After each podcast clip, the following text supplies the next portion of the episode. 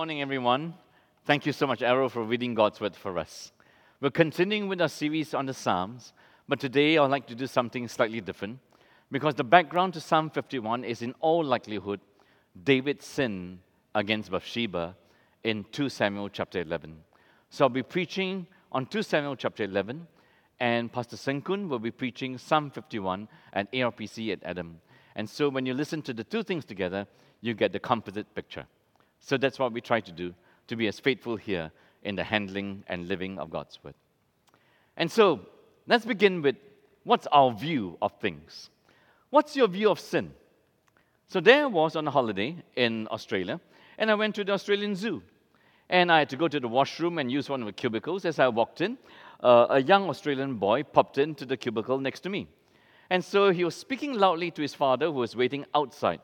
And then he said, Dad, he let go a shout, There's something in here near the seat.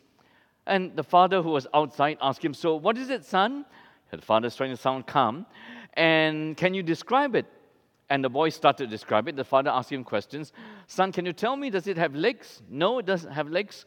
Does it have wings? Is it an insect? No, it's not an insect. That. Can you describe it, son? Um, and so this went on for quite a while. And I was sitting beside uh, sitting at the cubicle beside and getting more and more anxious as this Q&A went on. And so it's totally frustrating when we don't have the right view of what could be potentially dangerous or threatening to us that might bring hurt and harm to our lives. Which leads us to ask our first question What's your view and my view of sin? And there are two popular views, as we see here. For those who do not believe in God, we have atheistic denial. There is no such thing called sin. We religious people made it up and to make people feel guilty. And then we swing to the other end of the spectrum. There are those who believe in religions and values. Of course, there's sin. But as we go and do good works and undertake pilgrimages and spiritual disciplines, we can slowly but surely overcome sin. Those are the two popular views atheistic denial, religious hope. But what is God's view of sin? 2 Samuel chapter 11 is perhaps arguably the greatest insight into the analysis of sin. And so here you have an outline of it. The sin is covered in verse 1 to 5. And then there's the cover up in verses 6 to 25. And then there is that getaway by David in verse 26 to 27.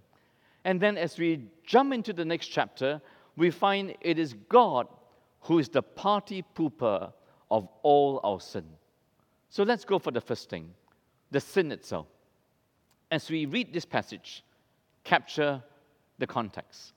In the spring, at the time when kings go off to war, David sent Joab out with the king's men and the whole Israelite army. They destroyed the Ammonites and besieged Rabbah but David remained in Jerusalem, the capital of God's people. One evening, David got up from his bed, walked around on the roof of the palace. From the roof, he saw a woman bathing, bathing. The woman was very beautiful. And David sent someone to find out about her. The man said, She's Bathsheba, the daughter of Eliam, and the wife of Uriah the Hittite. Then David sent messengers to get her. He, she came to him, and he slept with her. Now she was purifying herself from her monthly uncleanness. Then she went back home. The woman conceived and sent word to David, saying, I am pregnant. And so the background is very important. It is springtime, and springtime in the ancient world was a good time for war, as opposed to winter time when it's too cold. And so Israel's king should have been out there prosecuting God's war for holy war to capture the land and then use that land for the worship of God. So, what picture do we get here? Here's a king who is not discharging his duties as king. He's home, he's sleeping, he's idle. Which leads us to a first thing to note the danger of idleness. They say that idleness, the idle mind, is the devil's workshop. And there's a lot of truth in there. And so we have here in total a composite picture an irresponsible king, an idle king, and here we have the recipe for David's sin. And what's the recipe for David's sin? He's in the wrong place. Instead of out in the battlefield, he's in the palace. He's at the wrong place doing the wrong thing with the wrong thoughts. And so we find him walking on the flat palace roof. He sees this beautiful woman taking a bath, which tells you that God's word, the Bible, is totally realistic. And here's what we call a sound theology of the sexes that we men are turned on by sight. Why? Because can you imagine the opposite happen, happening? That if, let's say, Bathsheba was the queen and she was walking on the palace rooftop, and then she saw this person called David taking a bath. What do you think would have happened? Um, nothing, I think. Nothing. And so the Bible is really realistic. Right? Here's Israel's king. He should be fighting a war, but he's fighting a moral war in his heart. And it has to do with him being turned on illegitimately because he's lusting after a woman who does not belong to him. And that's very, very important for us to realize. And so he could have looked and not lasted. But he went on. He went on and then he asked his assistant to find out who she was. The assistant came back and said, Her name is Bathsheba. She's someone's daughter, she's someone's wife. She's Eliam's daughter and Uriah's wife. And so she's identified by what? She's identified, like all of us, by our relationships. And notice, in God's sight, she's not a mere body to be used, she's a person to be loved.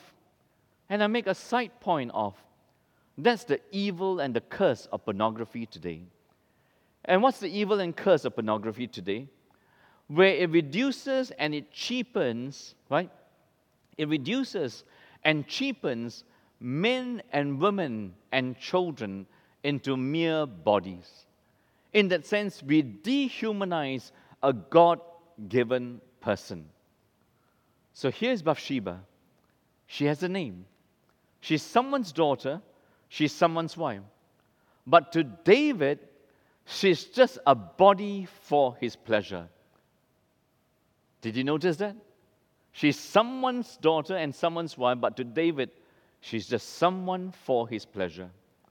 And so he, as king, summons her. She has to come. He sleeps with her. He sends her back. What do you call this? it's cold, it's clinical, it's cheap. Why? He's turned on impulsively. She turns up immediately. She has no choice. He's the king. He gets his release selfishly. He orders her release conveniently. Did you notice that the story makes no attempt to explore at this moment what I call the psychology of the sinner? What was David thinking? What was he feeling as he caught a glimpse of Bathsheba? Did David then lie on the bed, struggle with moral questions? Did he hesitate? Did he think twice? Did he have palpitations? Did he have sweaty palms? That's not the concern here. The concern here seen in the verbs he saw, he sent, and he took, which tells you that the true heart or character of a person is ultimately proven in his or her actions. It's an important insight. When, whether we are dealing with ourselves or dealing with others in ministry or in counseling, when people try to explain sin, when people tell their side of the story, we tend to let down our guard and make the sin understandable and make the sin almost excusable. But did you notice here that none of that is happening? The writer doesn't go for our struggles when we are tempted, our hesitancy, our sweaty palms, does not lessen the actual act of sin that David embarked on. And so, what else do we notice? Some other ways David could have acted here. We said that earlier. I said that earlier. Then he could have looked and immediately turned away and not lasted. Or in, in that case, it will be a passing, distracting glance, and that's quite different to an intentional, lingering, right? D O M, dirty old man stare or voyeurism, which tells us that our biggest sex organ is actually our mind and not any other part of our body. Whatever we allow our mind and our eyes to linger on, that will indeed become our destruction. And for all of us, precious lessons. The way God designed us, one wife, one husband, is enough to meet our needs. But in our sinful nature, in our sinful desires, one wife, one husband is never enough to meet our greed. And so we see here not the need of David, but the greed of David. Why is this important for us to realize? You see, we read this as modern day people and say it's a bit unreal, right? Couldn't Bathsheba protest? What's her role in all this? So, once had a relative who, uh, a relative who once worked in the airlines, and uh, really beautiful air stewardess as part of the team. So the king, the royalty of a neighboring nation, got on that plane. He took one look at this beautiful air stewardess who was in the same team as my, as my relative, and he demanded for her to be brought to his palace. That's the way it always works with kings. Whatever they want, they get. But we forget that we are talking about David, and David is not any king. He's a king unlike the kings of all the other nations. He is God's king over God's kingdom, over God's people, over God's city. And the early part of David's life, recorded in the early chapters, repeatedly tell us that David was a man after God's own heart. David feared God. And because he was a man after God's own heart, he had a good fear of God. He never took things into his hands. But by now, as we read here in 2 Samuel chapter 11, it is, he is now a man, a king, after his own heart, where there is no awe, no fear of God. And we see him now taking things into his very own hands, which gives us a very good definition of a king. A good definition of God's king is that we are master of self. We have all the authority and power to take whatever we want, take whoever we want, but we have to master ourselves to be a servant of God's people. Now we see in 2 Samuel chapter 11 that is totally different for David. So here is David, a walking example of what? A willful sin, stubborn wrong, obstinate evil. And then from verse 6 onwards, we are now going to see the cover up. And so, in summary again, he's turned on, she turns up, David gets his release, he orders her release, it's over and done. Affair over. One night stand over. There's only one problem.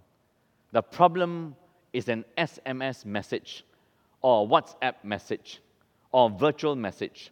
And the message just says, I am pregnant. In verse 4, she purified herself from uncleanness. It's the Bible's way of telling us Bathsheba had just had her monthly period. And when you read Leviticus chapter 15, an Israelite woman completes her period through a seven day purification cycle. She's cl- clearly purified and not pregnant, before she comes to the palace, before she sleeps with David. Now she's clearly pregnant after she left. So, what does David do? Here is the cunning cover up. Here is the sophisticated cover up. But before we arrive there, just a word of warning from David that who we are in one season is no guarantee of who we will be in another season. Please take note. He began as a man after God's heart. He now is a situation as a man after his own heart. I just want to ask myself and ask you is that you this morning? Is that you? Is that me? Very important when he should have been out there prosecuting God's war for God's glory. He's in here fighting a moral war, no longer any love and fear of David for God. And so, the cover up. So David sent his, this word to Joab, his commander Send me Uriah the Hittite. Then, and Joab sent him to David. When Uriah came to him, David asked him how Joab was, how the soldiers were, and how the war was going on. Then David said to Uriah, Go down to your house and wash your feet. So Uriah left the palace, and a gift from the king was sent after him. But Uriah slept at the entrance to the palace with all his master's servants and did not go down to his house. What is it we have here? Here is David's cover up. He's now going to make his sexual greed look like Uriah's sexual need as a husband, especially as a husband who came back sex starved, love starved from the battlefield. Notice the sequence of events. Bathsheba is pregnant, and the conclusion is this child is definitely from the adultery. And now David has to embark on a sophisticated cover up. So the king graciously orders him back from the front line, gives him some needed R and R, rest and recreation. In fact, sets him, sends him a royal gift to encourage him to do what? To go home, wash his feet, which is actually a euphemism for having sex. It's a very clever plan. The only trouble is the implementation. Why? Because Uriah chose to sleep not at home with his wife Bathsheba, but at the palace entrance. So notice all the ironies here. There was Israel's God, symbolized by the ark and the Israelite army out there in the battlefield, prosecuting a holy war for God's holy purpose and holy glory. Here was Israel's king, David, in his palace, plotting a cunning cover up for his immoral battles. More importantly, the only person who is doing right in this whole circumstance is not an Israelite, and far from it, the Israelite king is actually a non Israelite, a Hittite. And so there could be some truth to the saying today that sometimes non believers behave more morally or righteously than believers. Uriah focuses on his responsibilities. He forsakes his rights. He does not take what rightfully belongs to him, his wife. David, he forsakes his responsibilities. He illicitly steals from what is rightfully not his, his friend's wife. And so, Uriah's straight loyalty to God, to David, messes up David's cunning cover up. And so the game switches. If the blame game cannot work, that he fathered this child, that Uriah fathered this child, now David's going to try the end game. He died at war. And so the next portion, from verse 14 to 25, we see how dark David's heart becomes. And we call this he's moved from a good fear of God to bad courage for his sin. Is that you? Good fear of God that prevented you from sinning against God and sinning against others to bad courage. Bad courage to live a life against God. In that sense, in this portion, in verses 14 to 25, we find that David and Joab are partners in crime. They get immoral courage from being in fellowship with each other to do immoral things. And now he sends one of his closest circle of commanders out to the fiercest battle to make sure that he is killed in the battlefield.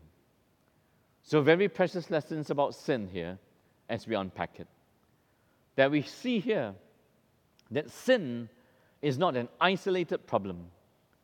And there's a truth. If you tell a lie, you have to cover up with 10 other or a thousand or a million other lies. Did you notice how many of God's commandments did David break?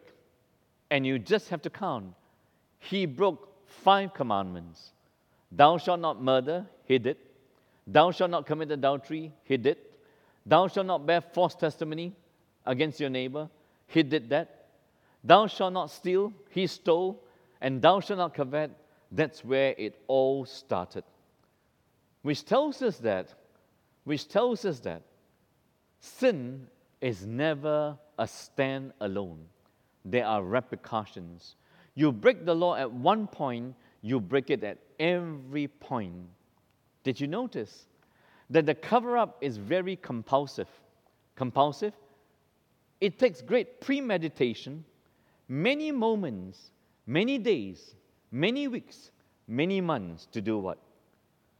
For him to call back Uriah, to organize the party, to get him drunk, to wait months, send him back to the battlefield. At every point, there was opportunity for David to, at every point, there was opportunity for David to repent, to stop sin after sin breaking commandment after commandment. But that's us, friends. When we break the law at one point, we break it at every point. Sin is like the stone or the pebble that shatters our windscreen glass. It hits it and it starts to fall apart. And sin is never a private matter. Never a private matter. And there are always social repercussions to sin. It scars children, it betrays friends, it stumbles others. Above all, it is disobedient and dishonoring to God. So, for David's sin alone, notice the social, spiritual repercussions of his sin. He made a married woman unfaithful. He fathered an illegitimate child. He plotted an innocent friend's death. He sought a violent man's conspiracy, and then he caused the death of many of his soldiers to cover up and accomplish the one death he really wanted the death of Uriah the Hittite.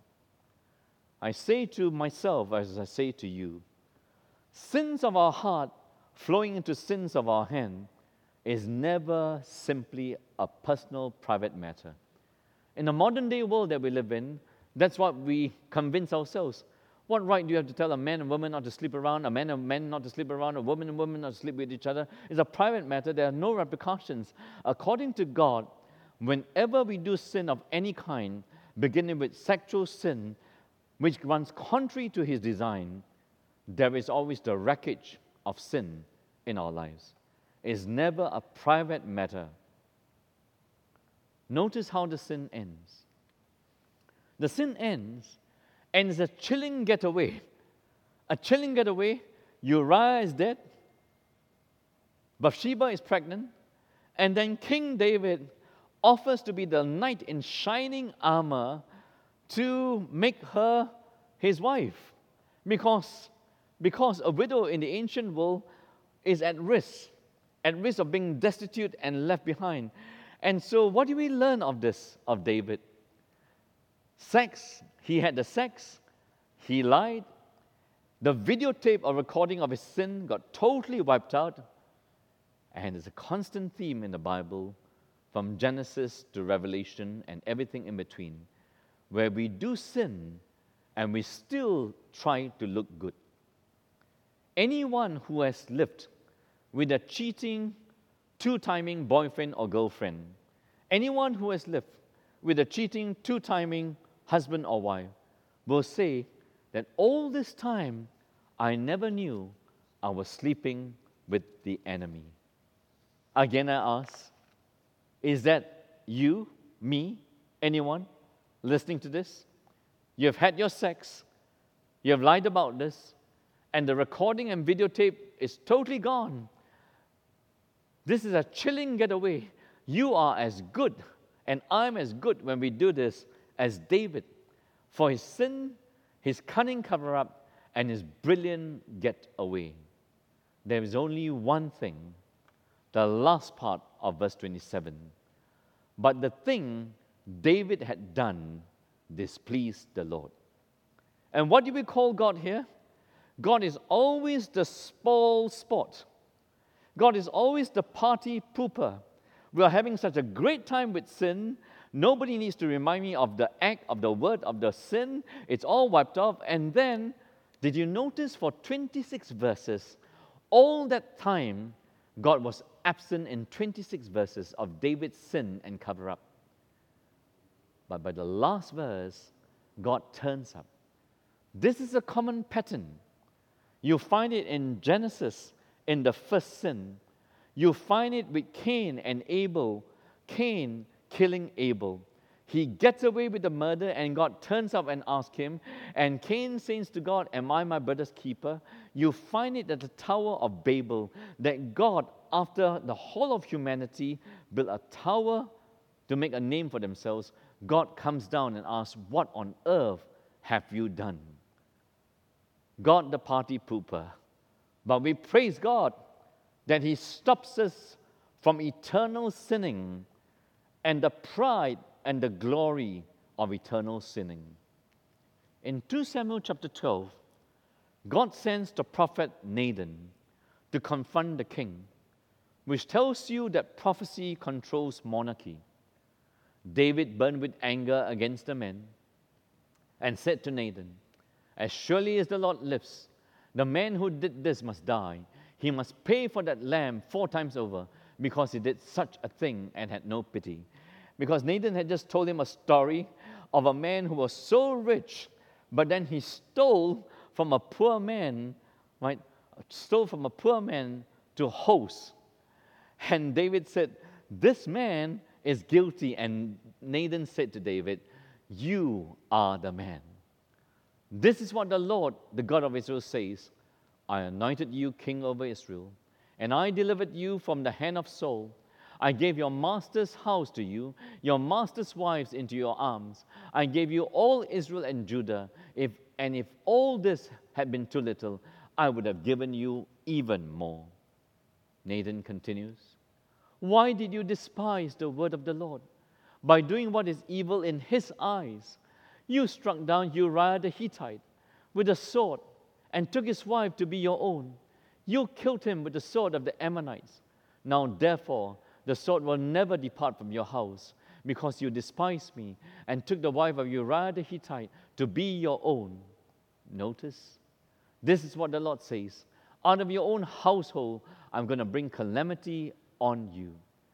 And after all these pronouncements, David said to Nathan, Finally, he says, he confesses, I have sinned against Bathsheba. I have sinned against Uriah. I have sinned against you, Nathan. No, he says, I have sinned first and foremost against the Lord Yahweh. Which I think becomes the backdrop to Psalm 51. Have mercy on me, O God according to your unfailing love. According to your great compassion, blot out my transgressions. Wash away all my iniquity and cleanse me from my sin. for I know my transgressions, and my sin is always before me, always before me. Against you and you only have I sinned and done evil in your sight. For you are right in your verdict and justified when you judge. When we sin against each other personally, humanly, horizontally, that the sin that we commit is firstly an expression of our sin against God. In Mark chapter 10, Jesus comes and pronounces that the Son of Man did not come to be served, but to serve and to give his life as a ransom for many.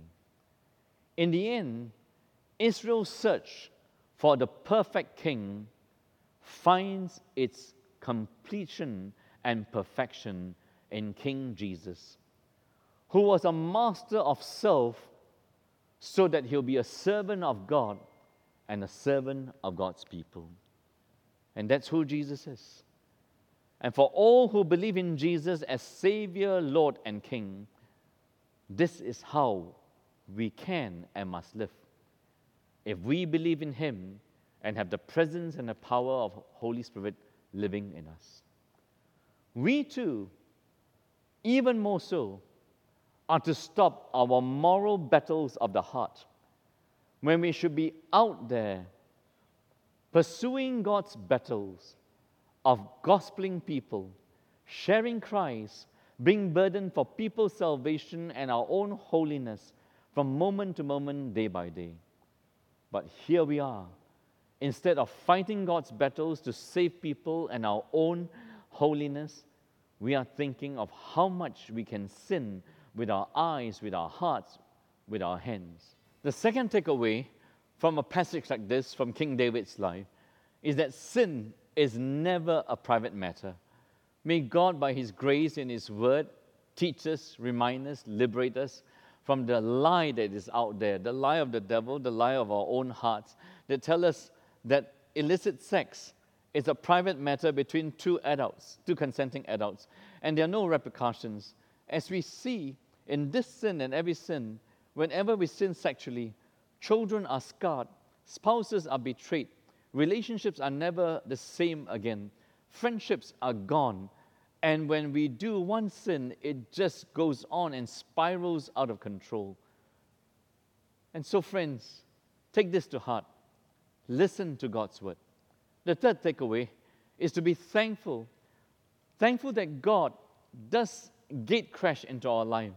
Thankful that He does stop us in our tracks when we are sinning away on our phones in our lives. And so when I was there in Harvard for my sabbat- sabbatical 20 years ago, they found to their horror the head of a faculty that he had stacks and stacks, this was 20 years ago, of uh, porn videos on his, on his computer, which was the university computer, and it crashed. And the IT people had to come and he was forced to resign.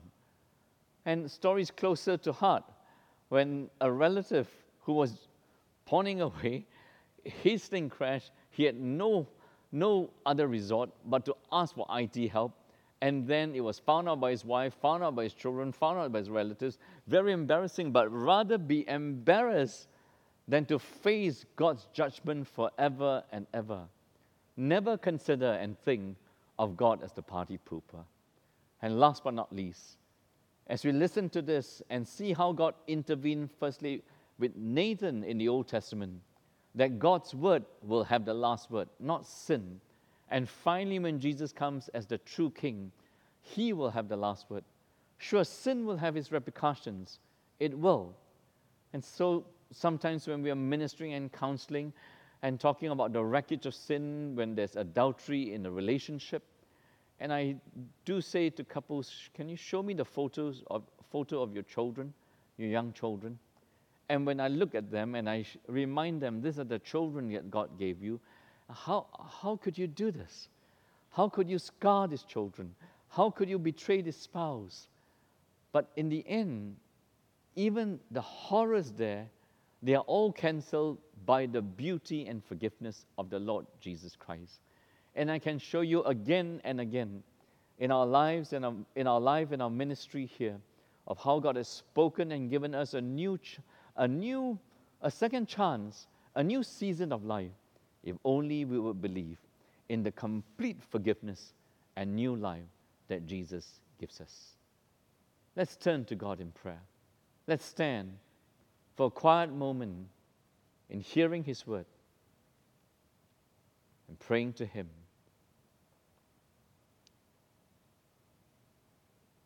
We want to ask for your forgiveness, Heavenly Father. Whenever we trifle with sin and we make two very huge mistakes before you, that some of us are on that atheistic denial that there is no such thing as sin, and if there is, it's not too bad. We always have religion and good works to overcome it.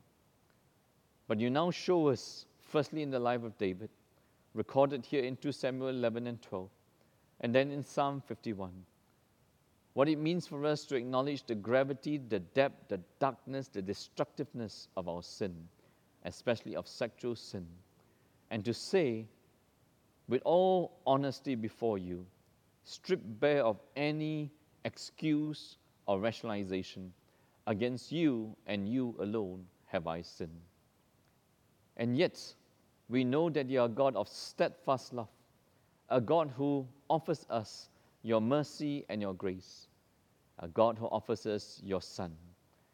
And in and through you, Lord Jesus Christ, the true King, who was master of self to be servant of all, we look to you and your perfect work, and we lean and trust in your Holy Spirit to give us a clean break from sin, its guilt, its power, its guilt, its punishment, and to know that all who come in simple faith to Jesus have a new beginning.